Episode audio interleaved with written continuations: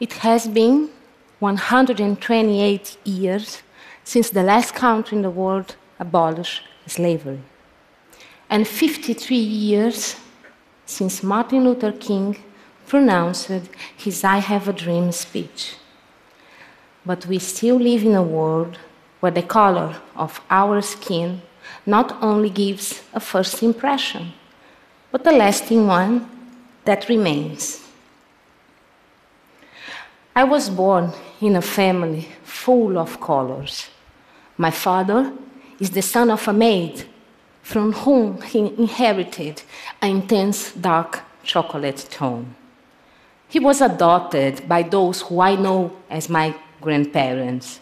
The matriarch, my grandma, has a porcelain skin and a cotton like hair. My grandpa was somewhere between vanilla and strawberry yogurt tone, like my uncle and my cousin. My mother is a cinnamon skin, daughter of a native Brazilian with a pinch of hazel and honey, and a man mix of coffee with milk, but with a lot of coffee. She has two sisters, one in a toasted peanut skin, and the other, also adopted, more on the beige side, like a pancake. Growing up in this family, color was never important for me. Outside home, however, things were different soon. Color had many other meanings. I remember my first drawing lessons in school as a bunch of contradictory feelings. It was exciting and creative, but I never understood the unique flesh color pencil. I was made of flesh, but I wasn't pink. My skin was brown, and people said I was black. I was seven years old with a mess of colors in my head. Later, when I took my cousin to school, I was usually taken for the nanny. By helping in the kitchen at a friend's party, people thought I was the maid. I was even treated like a prostitute just because I was walking alone in the beach with European friends.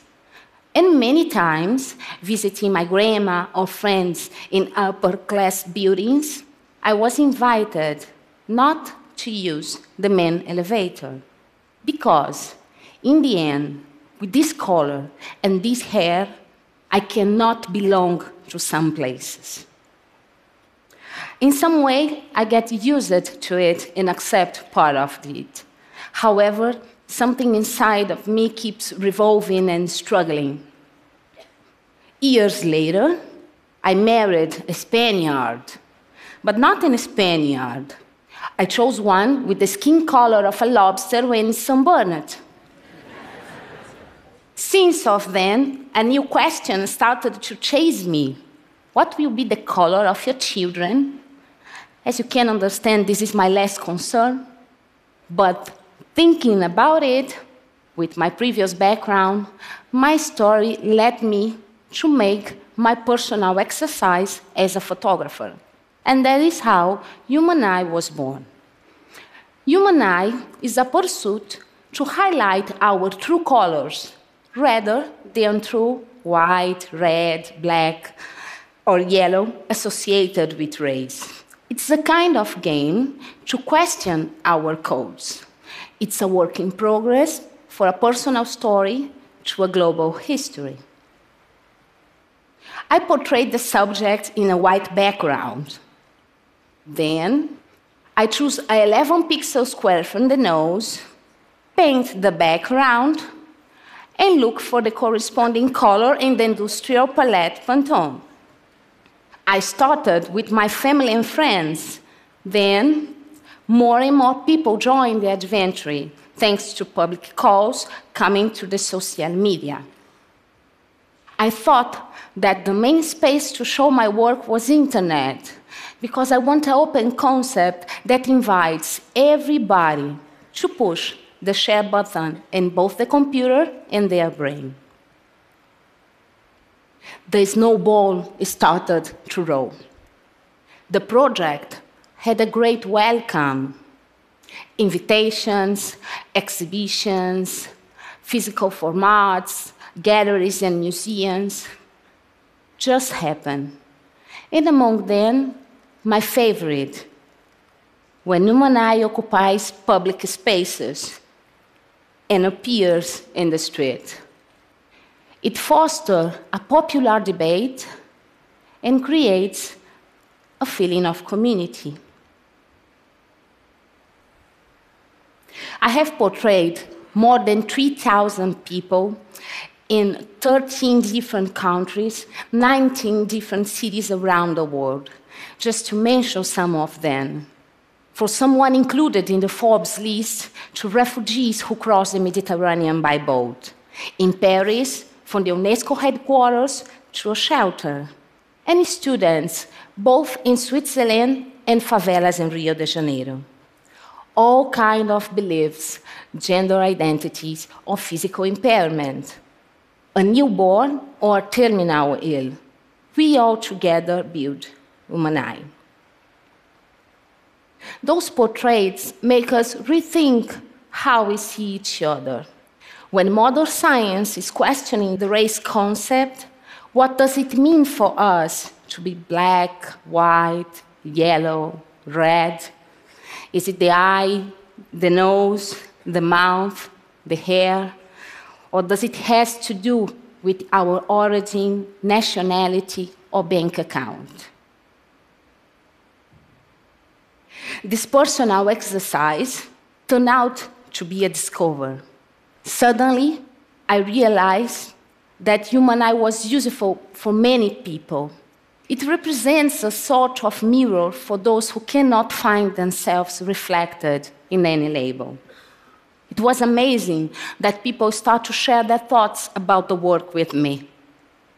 I have hundreds of that I will share with you too. A mother of 11 years, a mother of an 11 year old girl wrote me. Very good for me as a tool to work on her confidence. As this past weekend, one of her girlfriends argued with her that she does not belong and should not be allowed to live in Norway. So, your work has a very special place in my heart, and it's very important for me.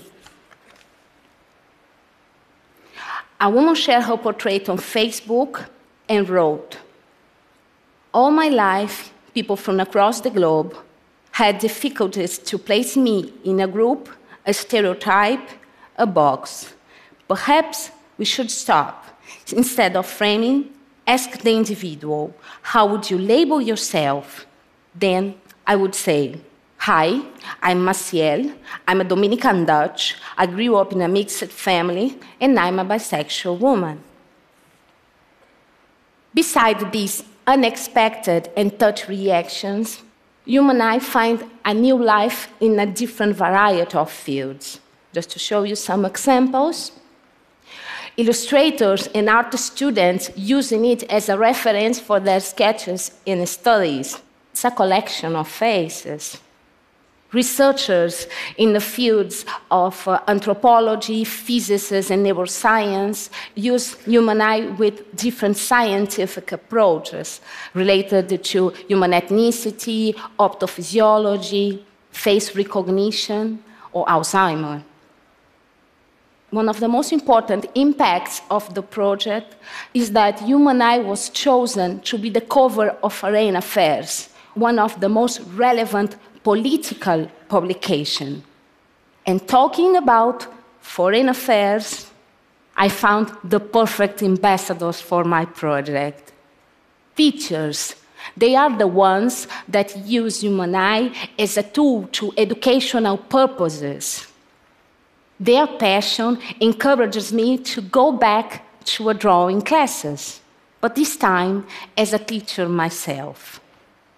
My students both adults and kids paint their self portrait, trying to discover their own and unique color.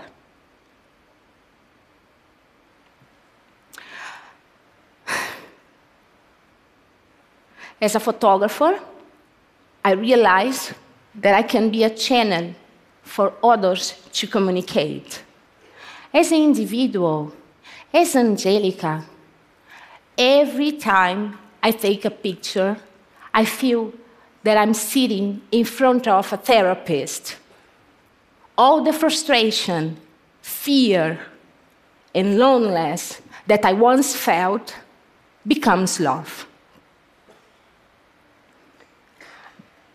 The last country, the last country in the world who abolishes slavery is the country where I was born, Brazil. We still have to work hard to abolish discrimination. That remains a common practice worldwide and that will not disappear by itself. Thank you.